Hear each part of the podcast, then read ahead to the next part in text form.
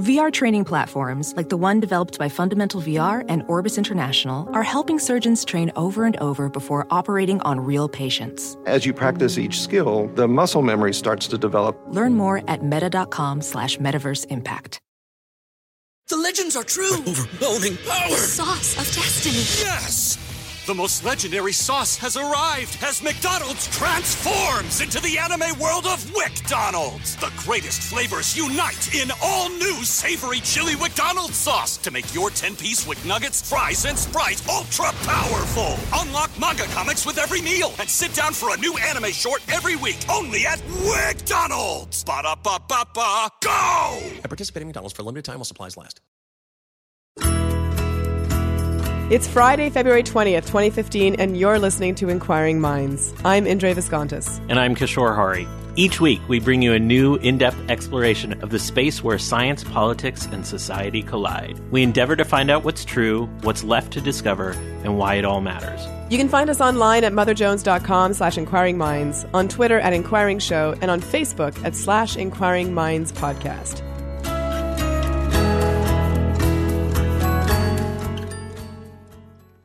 This episode is sponsored by The Great Courses. The Great Courses brings the world's greatest professors to your fingertips. With over 500 courses on science, history, philosophy, fine arts, and more, The Great Courses are available on digital download and streaming or DVD and CD. Best of all, you can listen to or watch the great courses at your own pace without the pressure of homework or exams. And now, for a limited time only, the Great Courses is giving our listeners an offer of 80% off the original price of The Science of Mindfulness, a research-based path to well-being. Go to thegreatcourses.com slash inquiring minds to find out more. That's thegreatcourses.com slash inquiring minds. So, Indre, this week I went to the AAAS meeting, which is the largest scientific society here in the U.S., and they had their annual meeting in San Jose. I know. I was um, terribly sorry that I couldn't go, but I was performing in an opera in the city, so too many conflicts. And this meeting has hundreds of presentations uh, from all disciplines of science, but they've invested a lot in tracks on science communication. And the most impressive person I saw speak on science communication was Kathleen Hall Jamieson, who runs the Annenberg Public Policy Center. So, what's the first thing you think of when I say 2016? Election. Sadly, that's the first thing in my mind, too. It is 21 months away, but that's already on the media's mind and and unfortunately on the minds of many people. And it's taking over the news cycle. And just in the past couple weeks, we've seen some interesting stories come out of the mouths of certain possible presidential candidates, whether it's Rand Paul talking about uh, effects of vaccines on children, which was uh, he made a dubious claim at best on CNBC, or there was Representative Ga- Gary Palmer of Alabama uh, claiming that temperature data used to uh, substantiate climate change had been falsified, which is a pretty significant claim. Uh, and that's where my conversation with Kathleen Hall Jamieson came in. Uh, she started factcheck.org at the Annenberg Public Policy Center. And loyal listeners to our show will remember a couple weeks ago, we started talking about SciCheck, which is a new initiative she started uh, to check the scientific claims of uh, candidates and she leverages established sources from the scientific community to quickly vet whether or not what they're saying is true so it gets back into the media cycle. Uh, but it's also the goal is to make politicians think a little bit more carefully when they make scientific claims. Uh, i was very excited to have a chance to speak with her and we talked about the genesis of this idea and a surprising name came up. When Michelle bachmann in the last election made an allegation about the effects of, I believe it was a vaccine. Um, it public, was HPV. Yeah, in, in public space on national television, and the journalists in the real context didn't know how to respond to the statement as clearly as they ought to, because the time to contextualize is immediately. That should have been shot down immediately. It happened quickly, but not as quickly as one would have liked. We realized at factcheck.org, which has been in existence since 2003, that we needed to have science capacity in our staff where very specific kind of science journalism training was at play so that it didn't take us as long as it took us to get the fact check. We got it fact checked. But if we'd had a science reporter on staff we would have been up there instantly because we, we were covering all those debates. We were filing in real time on those debates, and that happened very close to one of the debates. And so we could have fed into the media stream with our debate coverage the correction instead of doing it about 12 hours later.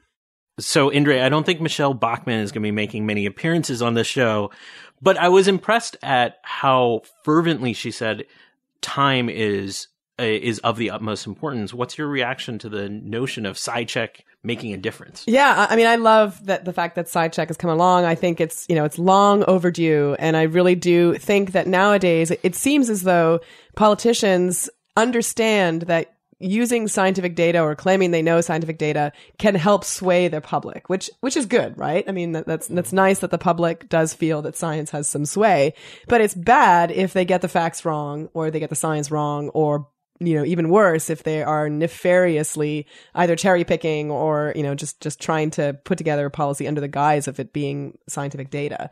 So I think there there needs to be some kind of a watchdog, um, and you know I hope that this is an effective way to do it.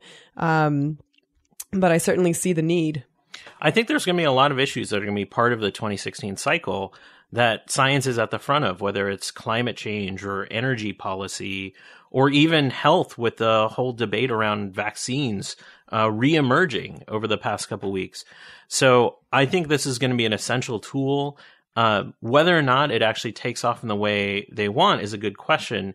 Uh, but I think it's a useful experiment. This is the first time in a long time I've seen traditional journalism go back to science as a source. Yeah, I mean the only other example I can see of something that's similar is like John Oliver's show or you know you, Jon Stewart although he's leaving I don't know exactly how soon that's going to happen. We're losing him and you know we're losing Colbert to the late show. So, you know there are these major changes that are happening in some of the sources in which this that you know that can serve as these watchdogs. So, hopefully SciCheck will fill some of the voids left behind by those individuals too. And as much as I love Comedy Central, I'm thankful there's another news source entering the fold in the presidential campaign.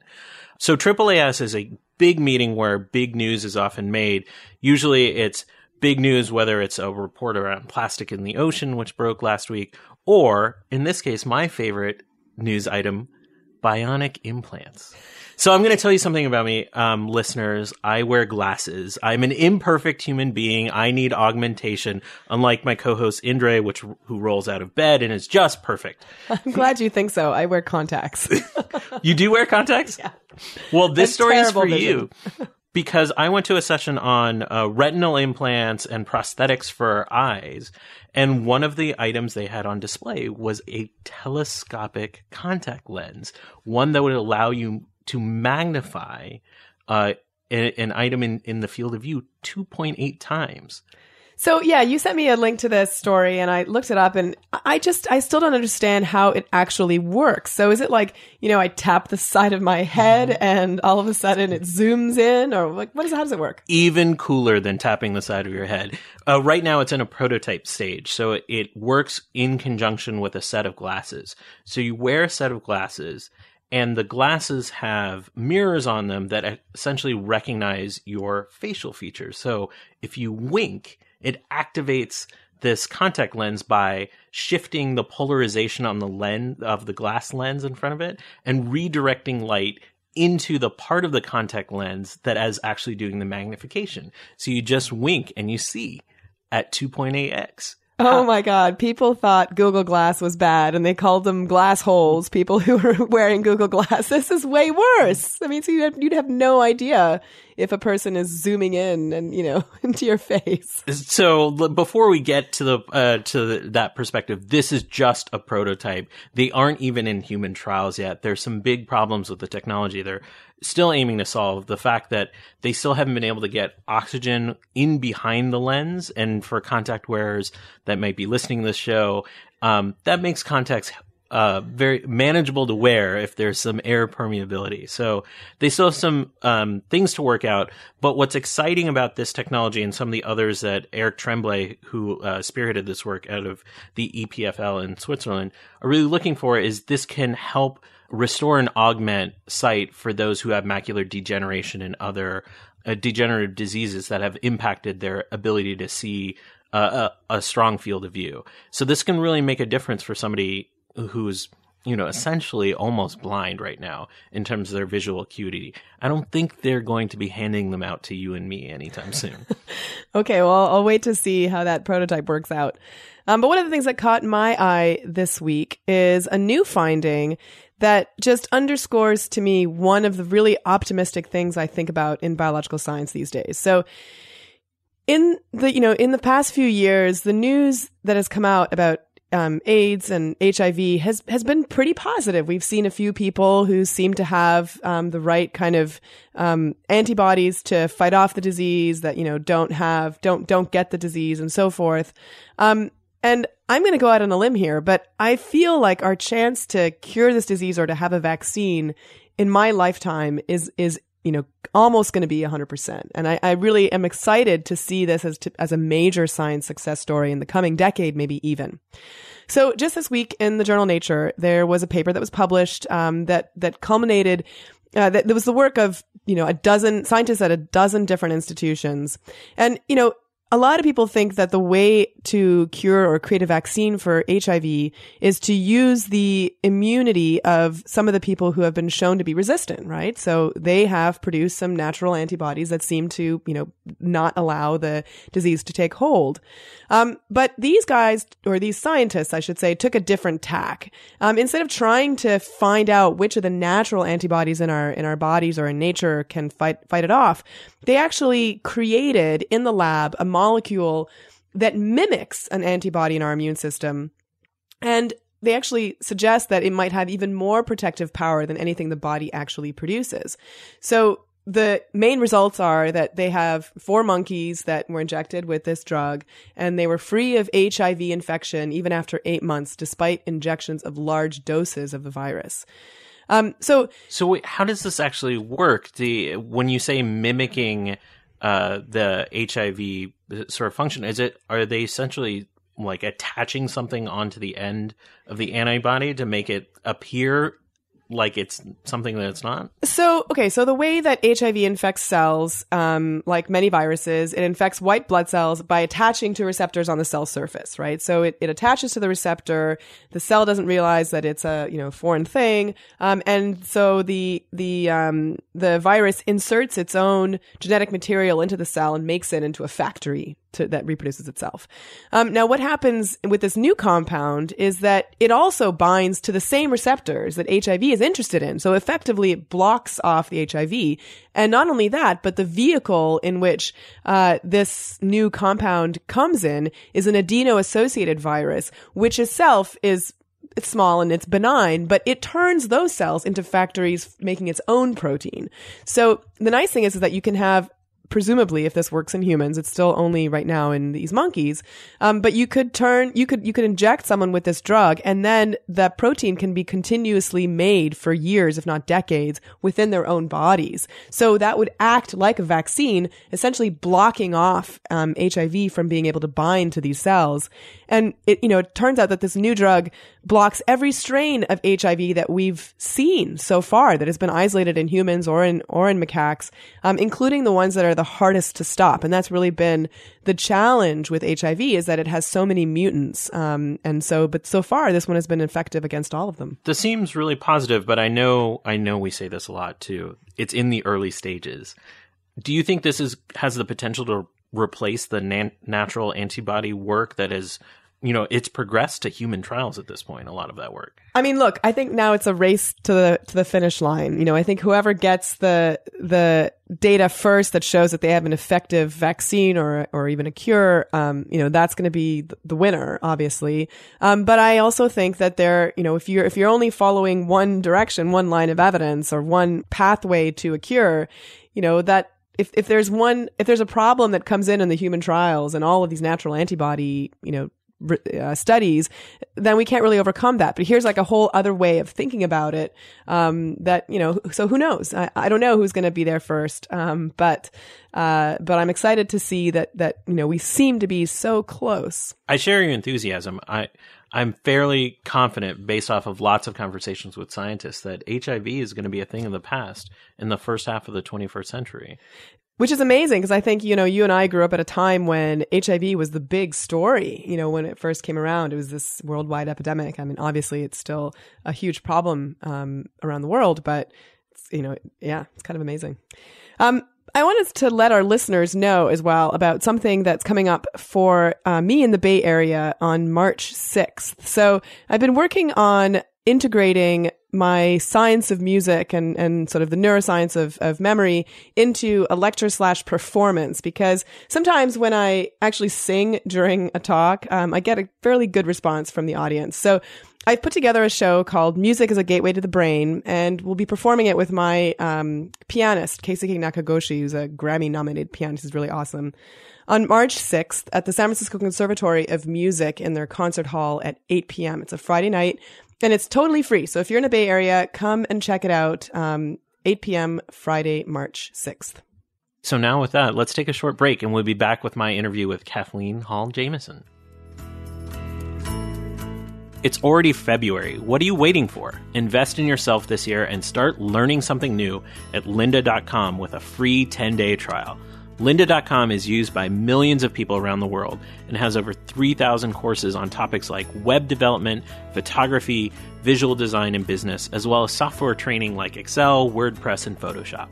All of their courses are taught by experts, and new courses are added to the site every week.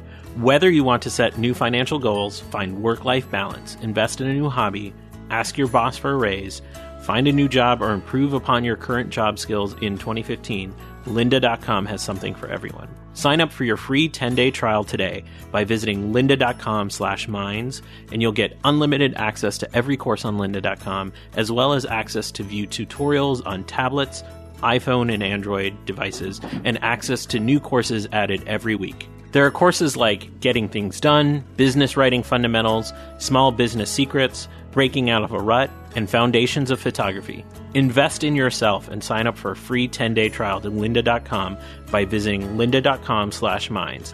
Learn something new in 2015. At Inquiring Minds, we really understand that learning is a lifelong task, and that's why we are big fans of the Great Courses. And this year, the Great Courses is celebrating its 25th anniversary. They offer engaging lectures by top professors who are experts in their field. I recently watched The Science of Mindfulness, a research based path to well being by Doctor of Psychology Ronald D. Siegel of Harvard Medical School and the University of Massachusetts Medical School. And in this course, Dr. Siegel provides interesting insights into how ancient wisdom and traditions, combined with the discoveries of modern science, can help us better deal with everyday difficulties and live richer, fuller lives. I think this is a really cool course. I was really skeptical about um, mindfulness meditation until I delved into the science, and it turns out there's some pretty convincing data that it can have an effect on your life. For a limited time, The Great Courses is giving a special offer to our listeners. Order The Science of Mindfulness, a research based path to well being, and get 80% off the original price. But this 80% savings is only available for a limited time. Don't wait. Go to thegreatcourses.com slash inquiring minds to take advantage of this special offer. That's thegreatcourses.com slash inquiring minds.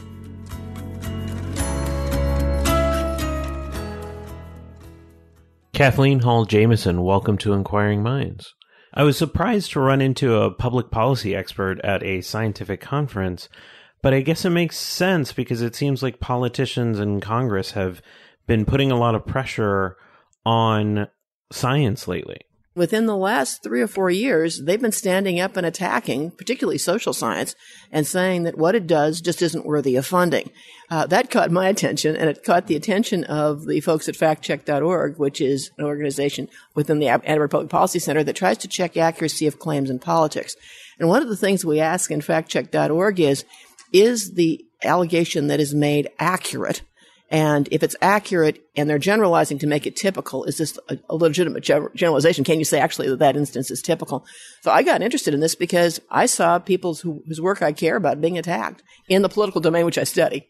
And that's a new development. You don't see this historically as been a, a, case, and this has been a trend line that's been continuing for a number of years. There's something that's happened over the past few years that has actually led to this new development. It's happened before. You had the Golden Fleece Awards, you know, going back into the 70s. So you've had moments in which people have stood up and have made fun of you know, parts of science. But the effort to say that we have to cut back funding um, has been taken seriously in the recent environment because in a highly polarized environment, when we begin to say one political party is advocating it more so than the other political party.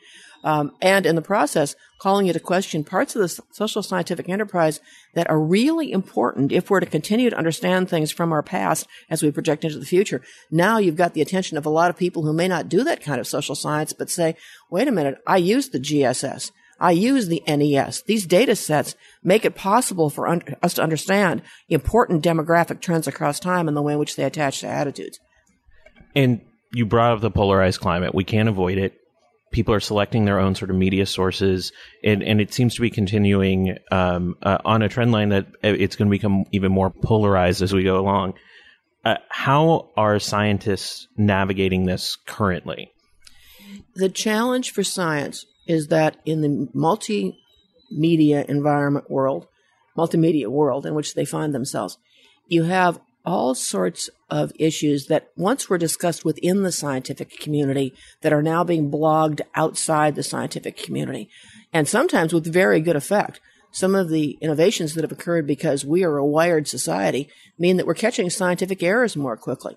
Take a look at the Obokata case in which the pluripotent stem cell issue was being raised. Major article published in Nature. Very quickly, PubPeer had comments on it saying, wait a minute, let's look at this, let's look at this, let's look at that. We didn't have that before. Now that's a change in the media environment that is affecting science and it's helping science. But meantime, when that retraction ultimately occurs, the question for the traditional media, as well as the, those that are in the, wor- the blogged world, is how do they treat that retraction? Do they frame it as science catching its error, retracting, and uh, as a result, correcting the scholarly stream? Or do they say a retraction, science is broken, what's going wrong? And so we live in a world in which there are now more outlets doing more things, more capacity to catch error, but also more danger that once a media theme begins to emerge, it becomes a meme. And as a result is uncritically relayed and that it says science is broken when actually some of the evidence they're using for science being broken is actually evidence that science is working. That is, it's catching its errors. That's what a retraction is all about we're going to come back to the retraction topic very soon, but I, I want to talk a little bit more about this this polarized climate and how um, how scientists are going to position themselves in it to actually reach these audiences that are are approaching scientists sometimes in a partisan filter. Uh, eh, I'm curious, how do you actually engage somebody that's coming from a perspective that's colored? in a way that science may be broken or science runs antithetical to some of the belief systems that I have?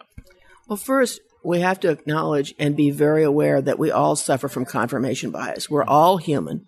And we tend not to see the biases in our own ideology and that are filtering through our own values. We see them very readily when they're in somebody else. And so the, the tendency to say, I'm above this, but oh, look, they're susceptible to is, is one that's pernicious and which we need to avoid. One of the things that science does is ensures as best it can that my human biases are corrected by your human biases because science is a competitive environment in which your job as a scientist is to check the science done by others in your in your area and when it's wrong to point it out aggressively in order with data sets openly accessible to find out what we can know given the available evidence. And so we start out by saying we all are biased. And we're not, when we deal with what we say, uh, there's a bias over there, and as a result, they are misfiltering science. Well, there are biases in all of us, and we're all misfiltering something. We've got to get a corrective context in which we can talk to each other and see how those biases are operating and minimize the likelihood that they interfere with our getting to what we can know. How do you walk the line as as a scientist uh, when you acknowledge your biases, but still trying to maintain a level of credibility that you are, are uh, representing sort of a consensus uh, potentially in a, a, lot of these uh, topic areas? Let me start by saying that science is highly credible. Even in an environment which there are many attacks, scientists in the scientific community still retain very high credibility. But it's not as high as we would like it to be. And in a polarized environment in which people, instead of attacking an instance in which they find the science problematic, when they tend to, to t- attack science in general, they're making a generalization we've got to thwart. So we have to say, what is it specifically that you're concerned about? And let's talk about that specific concern because it's always possible that those people whom ideologically we might disagree with in our other lives when we are not being scientists and we're talking politics may in fact have just pointed out something that's a legitimate flaw in the scientific enterprise, and perhaps that means we should we should begin to work to figure out how we minimize the likelihood that has effects. Let me give you a recent example. Very recently, NASA and NOAA put up the finding that 2014 was the warmest year on record. Um, they put up a slide, slide five, in their slide presentation when they did the press conference at an hour and three minutes talking about the warmest year ever. But they didn't feature the fact that it wasn't categorically the warmest year. It was probably the warmest year. It was more probably 2014 than the other contenders. The people who first pointed that out were people that are ordinarily called the climate science deniers. Now, usually we would say, well, they're the climate science deniers. Let's not talk to them. In this case, their vigilance in watching the scientists pointed out that that should have been a probabilistic claim. The scientific community that had articulated said, but we actually made it that way. See, there's slide five, but they hadn't featured it. Now it's more clearly featured. And as a result, we had a good outcome, a clear understanding of what the data said. So there are times in which listening to the people who are being hyper vigilant because their ideology is dictating it is actually extraordinarily useful for science and not quickly marginalizing everybody who says there's a problem without listening. But does that engagement actually come with uh, a positive outcome? Are we shifting their attitudes in this, in engaging this, uh, in this community that is, is somewhat set against uh, the concept? I see what you're saying. There's a benefit back to the science when we're when we can be open like that. But are we actually shifting the position of of the people that pointed that out? What we want to be able to do in the long term is shift the positions of elites to coincide with the consensus of science because they're the ones who are making the decisions. What, what do you mean by elite? The, the policymakers who have to decide whether or not we act now to do something about carbon. Mm-hmm. And so to the extent that they hear voices that are raising strong dissent and they believe there isn't a consensus, when there is, we have a problem the job of the scientific community is to explain with clarity how it knows, what it knows, and the certainty with which it knows it, and also to illustrate the risk of non action in an environment in which doubt is raised about the level of certainty.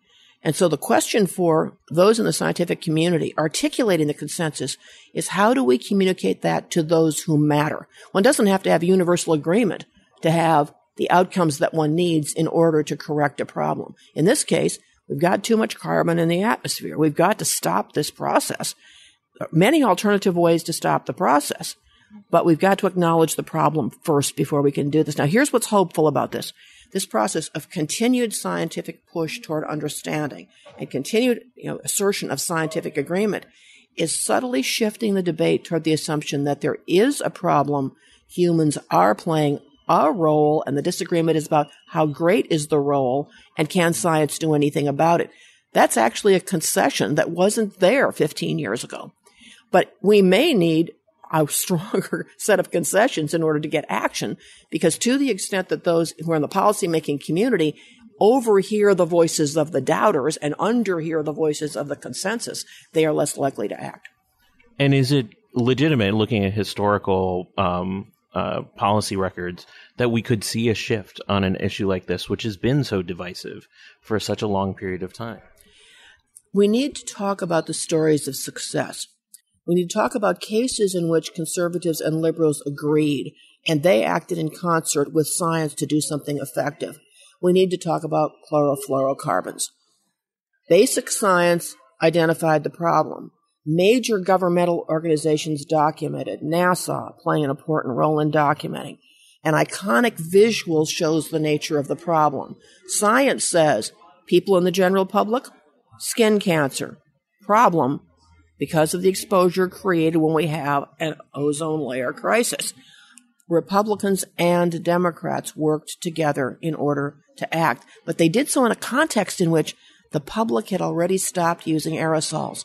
Aerosol use had already declined at the point at which the Montreal Accord effectively moves toward the ban in chlorofluorocarbons. Now, what that means is we have a story in our arsenal in which conservatives and liberals, this occurred when Republicans were in power, conservatives were in power, worked together and we got a positive outcome. The effect was positive for humankind. To the extent that we have those kinds of stories, we're not featuring our failures but our successes in a climate issue. And what we're saying is instructive. We have the same thing about clean water and clean air.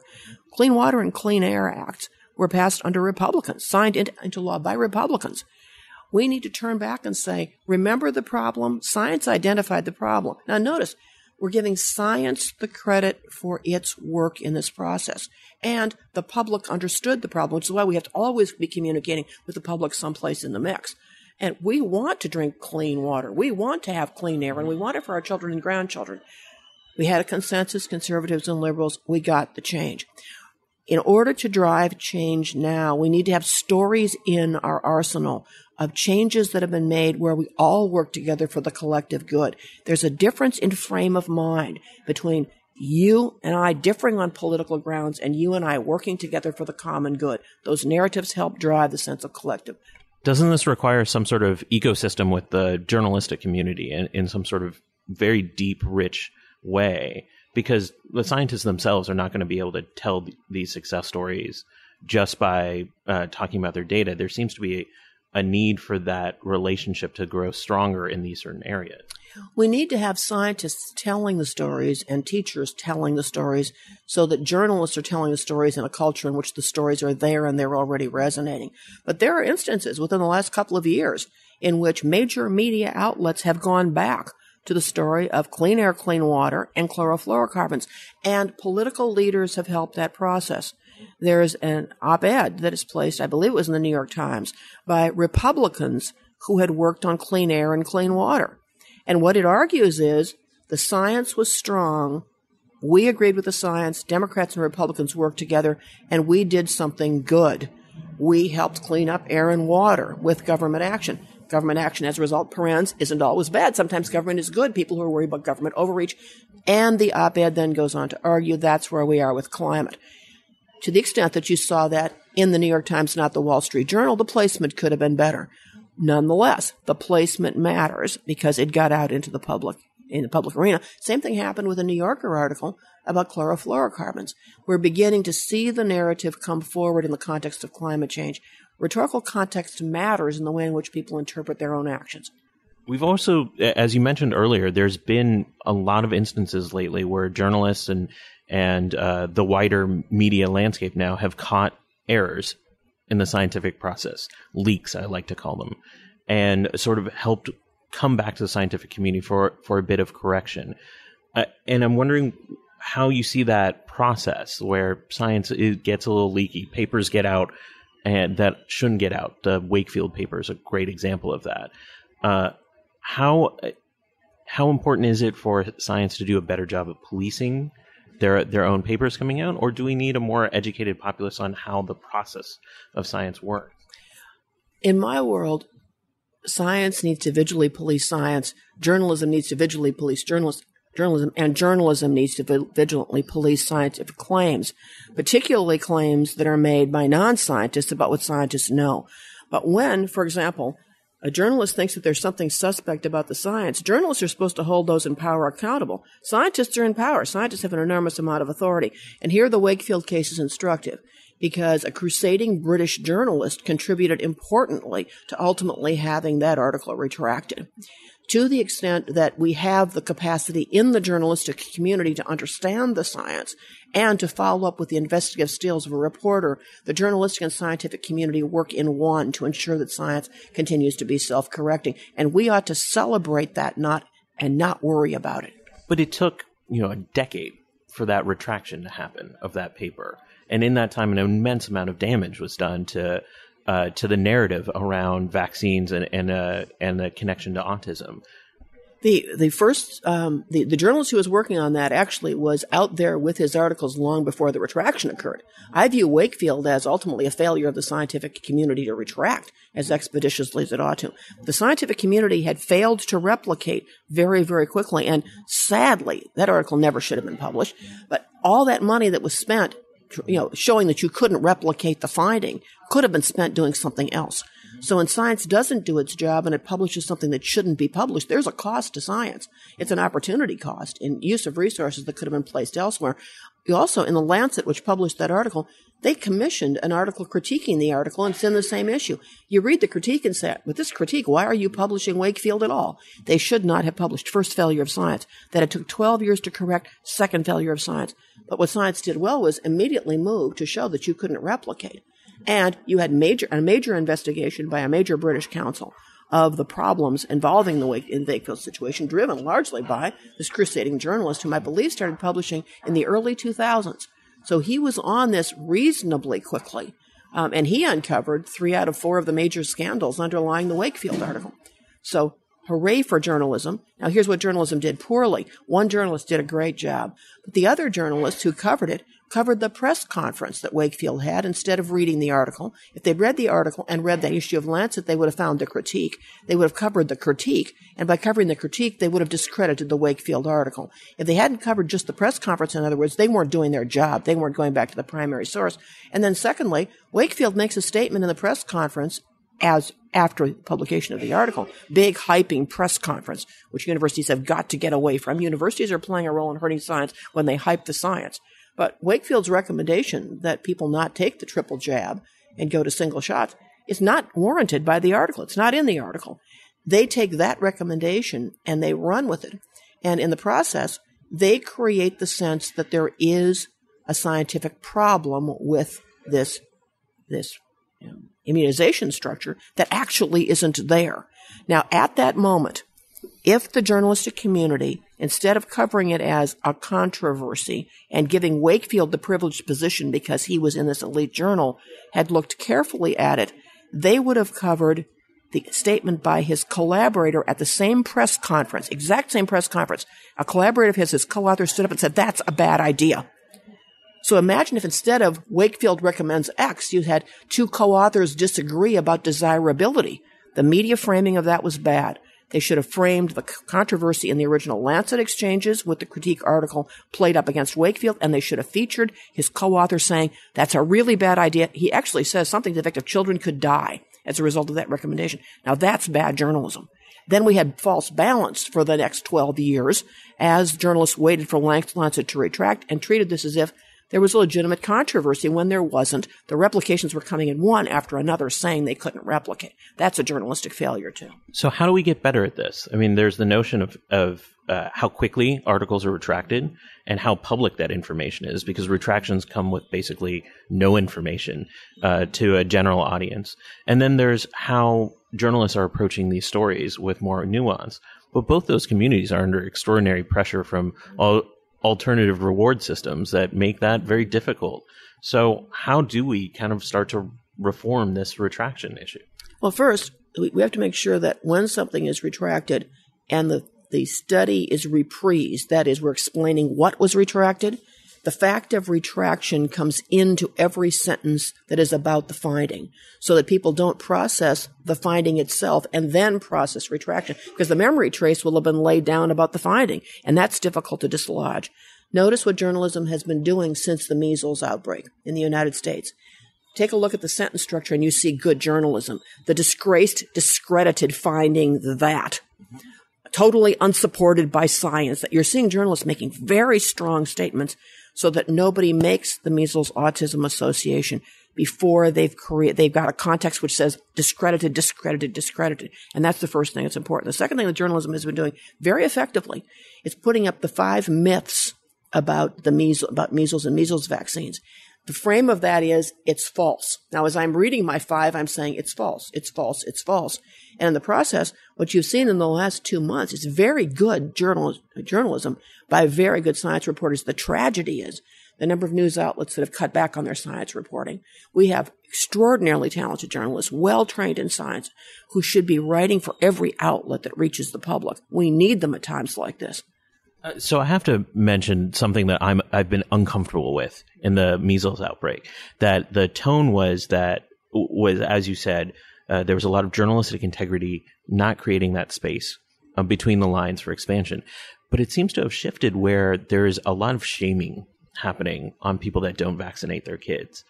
Uh, and uh, personally, I worry about whether that's actually an effective way uh, to message this out, or is this going to drive a group further away? I think if I was on the other side of that, uh, that it would a feel terrible, and, and b uh, like push me away from uh, considering the source here, the the science, as as something remotely credible. Uh, the the danger is that you prompt people to begin to counter argue. And as a result, instead of shifting positions, they deepen their position and it becomes more deeply held. And you know, the, the question becomes how do we create a context in which the parents who are making the decision are informed about the potential consequences both for themselves and for other children and other unvaccinated adults in a way that doesn't suggest that because you made this decision earlier, I think you're a lesser being and I'm going to treat you with disdain. And the problem with treating the individuals who've made this decision as if you know they are these dangerous culprits and villains is in fact they will lock down on their behavior instead of change their behavior. We will know more about how to affect change as people study these kinds of interactions. We know less than we ought to in this circumstance because we've never had a live situation that, that is analogous to this to be able to study. You can't really study this effectively in the lab. So we're about to enter another election cycle. It feels like they never end and we're going to be faced with a number of presidential candidates that are going to be talking about issues that relate back to science. And that uh, brings us to SciCheck. And I sort of stumbled upon this a, a couple weeks ago, and um, I was impressed about how quickly it, you were vetting uh, what uh, representing what was scientific consensus and vetting uh, individual press conferences from different um, different politicians what was sort of the genesis behind this concept? Why a science check was needed going into this election? When Michele Bachmann in the last election made an allegation about the effects of, I believe it was a vaccine. Um, it public, was HPV. Yeah, yeah in, in public space on national television. And the journalists in the real context didn't know how to respond to the statement as clearly as they ought to, because the time to contextualize is immediately. That should have been shot down immediately. It happened quickly, but not as quickly as one would have liked. We realized at factcheck.org, which has been in existence since 2003, that we needed to have science capacity in our staff. Where very specific kind of science journalism training was at play so that it didn't take us as long as it took us to get the fact. We got it fact checked. But if we'd had a science reporter on staff we would have been up there instantly because we, we were covering all those debates. We were filing in real time on those debates, and that happened very close to one of the debates. And so we could have fed into the media stream with our debate coverage the correction instead of doing it about 12 hours later. Um, we got a call from a, a, foundation that was interested in providing some funding for us. They asked, What would you like to do? We said, We think our next priority would be to try to do some science checking with real a real science journalist on staff who will immediately spot the error. We will have we will have to spend less investigative time. The person will know immediately who to go to in order to get the right quotes and the information. And as a result, we might be able to get the correction into the bloodstream of journalism more quickly. That's how it happened. It's, it's thanks to Michele Bachmann. Thank you, Michele Bachmann. I think that's going to be a first on this show. I, I do have to say though, sometimes assessing the scientific consensus is exceptionally hard. Um, so I imagine that this isn't just a like a like fact check where you're able to actually just check numbers and check what they've said. There's going to be a lot more nuance with this. Is that a concern um, in terms of how you're going to navigate this forward? In a, a it's going to be a very uh, um, hyper motivated political climate going into the next election. It is, but if you look on the fact check site, you'll see sources we trust, and we use the sources we trust. We we basically say you you have to stop when you're trying to find out what we know and say, what are the sources of the knowable that certify it in a way that is trustworthy through methods that are disclosed with individuals who across time have a track record of success. So if you look to sources we trust, you'll see that we trust the Congressional Budget Office. We trust the Department of Labor Statistics. The more partisan groups we are interesting, but we're going to scrutinize them much, much, much more carefully. How do we know in science when you have the Royal Society and the National Academy of Sciences standing up and saying something, it is for us source we trust. When you have the AAAS standing up and saying something, source we trust.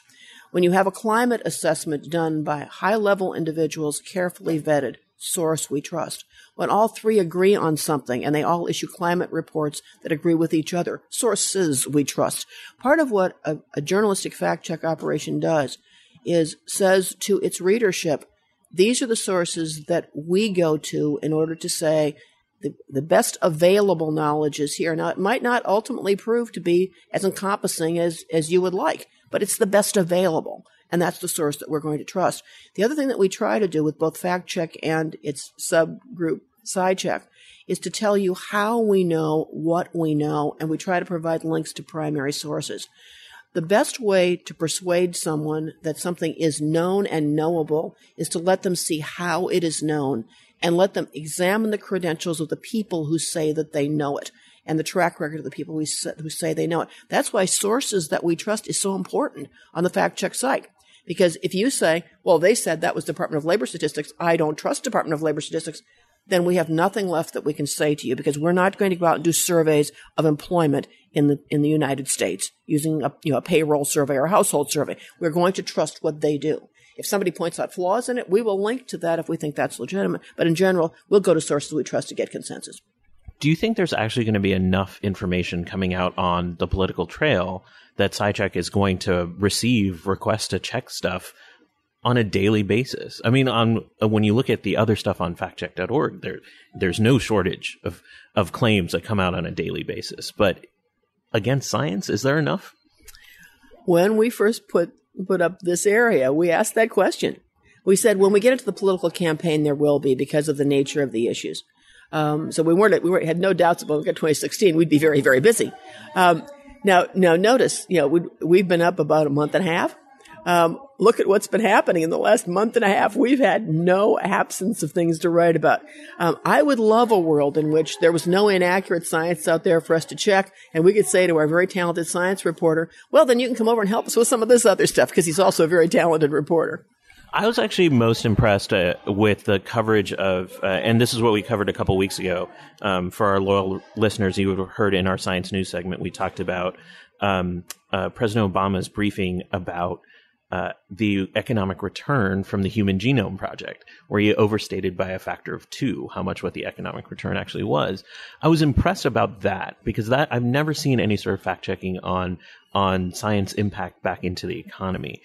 Do you see that as an uh, as an area that will be continued to be examined un, under SciCheck?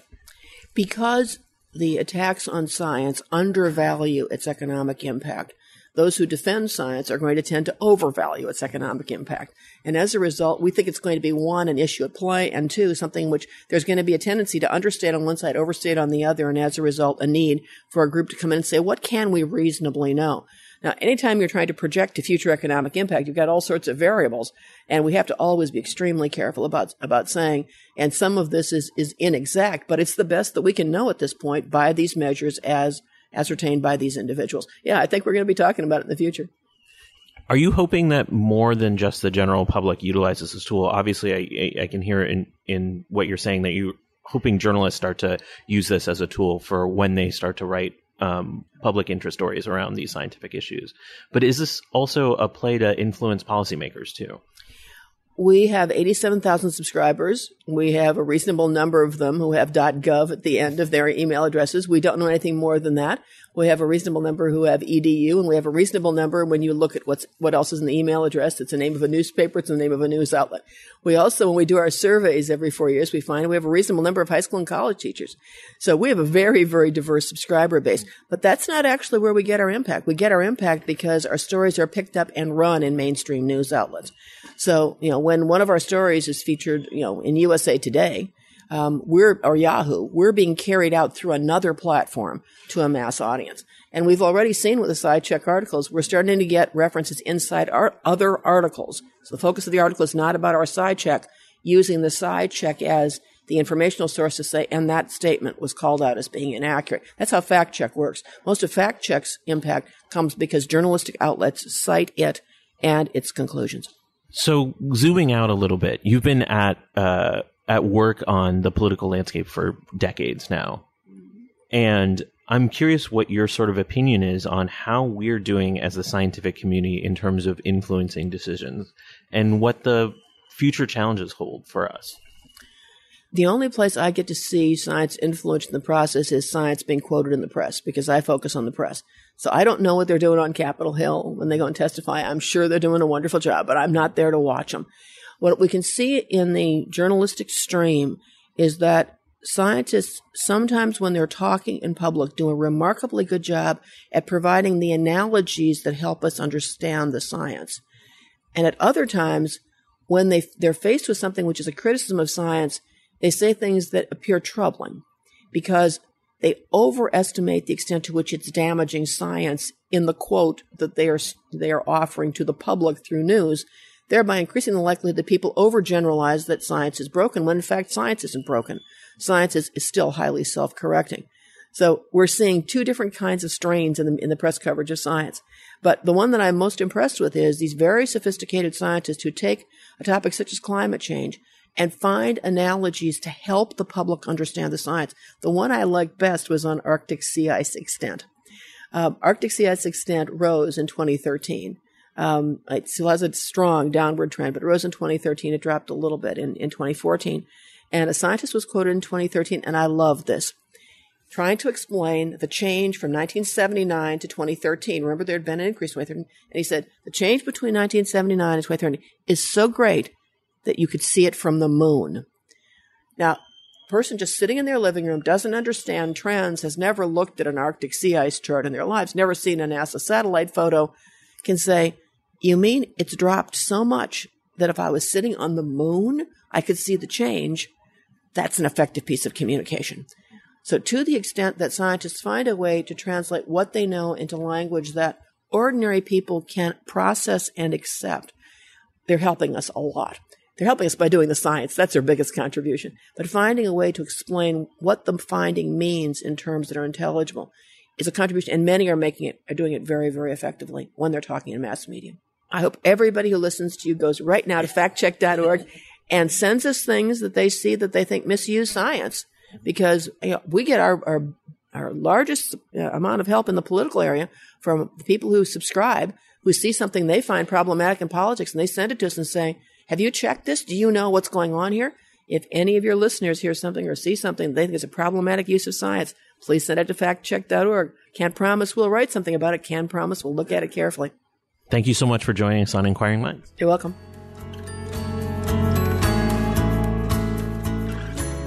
Wow, that's a really interesting interview, Kishore. Um, and I actually, what I liked, I think, most about her is that she comes off as so level headed. You know, she doesn't seem that politicized uh, for someone who is living in that political world. And I love the fact that she understands that sometimes criticisms can point out errors in the science and that we shouldn't be afraid of engaging in a dialogue with, you know, the people who I call the hyper vigilantes, right? The people who are always looking to you know point out that the science is not complete that there's still room for in other interpretations etc and and sometimes it's really frustrating to talk to people like that because you think wow i'm never going to convince you. And you know they it, it's just hard to have a dialogue but as she pointed out in the um, example about NASA's slide number five about, you know, 2014 being the warmest year, you know, sometimes people can point out uh, a way in which you've either misinterpreted or overinterpreted your data or a place where you need to go back and do some more research or simply you know, cast the figure in a different way. She actually wrote a paper about the Arctic sea ice level that came out in PNAS. And this is uh, one of the most fascinating science communication papers you will ever read. And really what she looks at is because of that omission of where they don't acknowledge the 60% drop in sea ice in that one year, there's partisan outlets that started coming out with stories like sea ice is, is rising by 60% right now. And that omission opened the door. And what this study that she did was, was took a look at a strategy to actually overcome that partisan filter that really rested on leveraging credibility of the institutions that were doing the work. So NASA, as she mentioned, has a ton of credibility with a general populace. So first, she put NASA as the number one thing that was on that article, instantly leveraging their credibility. Two, she created opportunities for audience input, whether it be commenting or an engine for the scientists to actually communicate with them. Then they use visualizations of the data to actually show the trend line. So then rather than just showing a static graph that shows the data all at once, actually it went piecemeal over time, starting from 1990 all the way through 2015. Uh, And that really emphasized that we're on a downward trend, even if we have these little hiccups where there's a little up and down. And then lastly, they made an analogy and she alluded to the analogy where from the moon, we see less ice.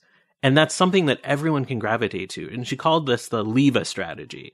And it actually worked in convincing people that were identified as conservative, that were more aligned with this partisan uh, filter that said that this Arctic sea ice is not really melting. It actually did convince them uh, that there is something happening. It showed effect in a control group. I was eminently impressed with that article. Yeah. So what does LEVA stand for? Uh, leveraging credibility, involving the audience is the I, V is visualizing the data, and A is making an analogy that captures the imagination of the audience. You know, that's just really good rhetorical, you know, skill, right? I mean, I should do that for every class that I teach. Leverage my credibility, remind them that I have a PhD. you know, I involve do- the audience. I know? do not recommend going up against Kathleen in a debate. She definitely seemed a master of rhetoric. But uh, one thing that also uh, came out of the of the paper that I thought was interesting is how she emphasized integrity so much, whether it be the journalistic integrity that's that's represented on on SciCheck, but most importantly, that I was surprised about was the scientific integrity. How important it was to put that up front uh, and make that as communicated as possible uh, so that people maintain some respect for um, for scientists themselves. Because if that continues to drop, we're going to be in a heap of trouble. Yeah, and I mean that's I've always felt that you know everybody makes mistakes. I make mistakes all the time, and the only thing that I can do is try to correct them and inform people. Be honest when I've made a mistake to admit it. And I feel like there are so many uh, times when you see someone who tries to backpedal and and you know not take responsibility for the mistake. Where if they just said, "Look." I made a mistake and here's the truth, then you can continue to believe them and, you know, they maintain their integrity. I mean, we talked about the self-correcting science cycle. And, Yeah. and she wants people to actually understand that process a little bit more and have some appreciation for it. And we talked about the Wakefield article, the most cited uh, article that anti-vaccine um, proponents used to to emphasize a link, and how poorly it was reported that there was disagreement in that moment that this should have even been published. But then it took 12 years for for the official retraction to occur. Uh, I'm really concerned about that that time in that scale, and I, I hadn't been concerned before I talked to her. Uh, what do you think? Do you think time is of the essence now for for science that we can't just self correct in the same way we have? Well, I I think there's a part of it. I also think there's a culture of you know trying to keep scientists responsible. There's this whole reproducibility movement. Um, in, you know, in, in all of the sciences, it seems to be coming up and again and again where people are trying to reproduce you know findings, and I, I think that's I think that's important. And so I think the culture is changing, and I think this notion of science that scientists always have to be exactly right and they can never make a mistake is also changing. And I hope scientists take that to heart and are not afraid to talk to journalists, you know, and, and knowing that if they make a mistake or they misspeak, they have a chance to correct. But one of the things I found a little bit depressing in the in the uh, interview was this notion that she feels that we really need to convince a set of elite policymakers, and you know that made me really sad because you know, I mean, she's right, right? There are people in our country who have have a lot of power. They wield a lot of power, and yes, we need to convince them um, to, you know, do policies that will help our society that are in line with the science that we know of how the future is going to look. Um, but it is depressing to think that you know we live in this, you know, presumably wonderfully democratic country, and yet we have to convince this handful of people who, you know, are probably pretty opinionated themselves. Well, I look at it as being hopeful in the sense that if this experiment actually works, and we don't know if it's actually going to work, that politicians actually take pause before they make scientific claims. That'll be a huge step forward. And that will be us influencing tho- those few elites to think about science when they're making policy statements. But I think that's going to be a great step forward because it will reintroduce a level of respect um, back for what science represents and that there's a community out there that actually cares about this. And I think that's the bigger, bigger piece here. Uh, and one of those communities is the journalistic community. You know, and I hope, you know, to, to quote Colbert, I hope that gets us closer to the truthiness. I hope so too. So that's it for another episode. I want to thank you for joining us for this installment of Inquiring Minds. You can visit our website at motherjones.com slash inquiring minds, and you can find us on Twitter at Inquiring Show, on Facebook at slash Inquiring Minds Podcast, and you can send us comments, feedback, future guest ideas, or anything else you'd like to inquiringminds at climatedesk.org. This episode is sponsored by The Great Courses. The Great Courses brings the world's greatest professors to your fingertips with over 500 courses on science, history, philosophy, fine arts, and more. The Great Courses are available on digital download and streaming or DVD and CD. But best of all, you can listen to or watch The Great Courses at your own pace without the pressure of homework or exams. And now, for a limited time only, The Great Courses is giving our listeners an offer of 80% off the original price of The Science of Mindfulness, a research-based path to well-being. Go to thegreatcourses.com slash inquiring minds to find out more. That's thegreatcourses.com slash inquiring minds. Inquiring Minds is produced by Adam Isaak in cooperation with the Climate Desk, a journalistic collaboration in partnership with The Atlantic, the Center for Investigative Reporting, The Guardian, Grist, Mother Jones, Slate, Wired, and the Huffington Post. Our music is provided by award winning producer Rian Sheehan. And we're your hosts. I'm Indre Viskontas. You can find me on Twitter at IndreVis. And I'm Kishore Hari at Science Quiche. See you next week.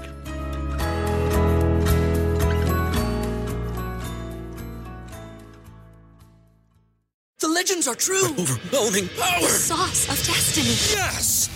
The most legendary sauce has arrived as McDonald's transforms into the anime world of WickDonald's. The greatest flavors unite in all new savory chili McDonald's sauce to make your 10-piece Wick Nuggets, fries, and Sprite ultra powerful. Unlock manga comics with every meal and sit down for a new anime short every week only at WickDonald's. Ba-da-ba-ba-ba, go! At participating McDonald's for a limited time while supplies last.